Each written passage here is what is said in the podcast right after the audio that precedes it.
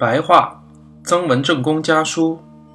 咸丰六年十一月二十九日，至四弟，得两弟为帮手，成侯四弟左右。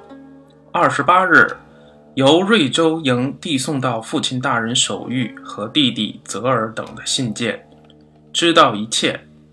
弟弟在瑞州为办理的所有事宜还算妥当，见识本可以。气质近来也平和了些。九弟管理军队严肃明白，名声很响。我得两位弟弟做帮手，大局或者会有转机。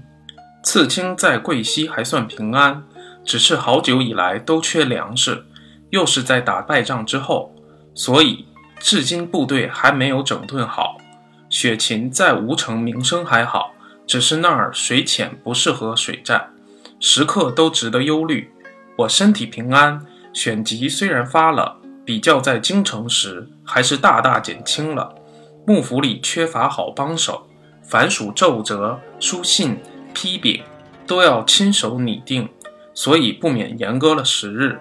我的性格喜欢读书，每天仍旧看几十页，也不免将军务丢生疏了。但不这样，便没有使自己怡然自得的东西了。记则看《汉书》。必须遵守勤敏二字，每天至少看二十页，不必受所谓在精不在多说法的迷惑。今天读半页，明天读两页，再明天又耽搁间断，或许几年还读不完一部书。如煮饭那样，歇了火就冷，火小了就不熟，要用大柴大火才容易成功。甲午经书读完没有？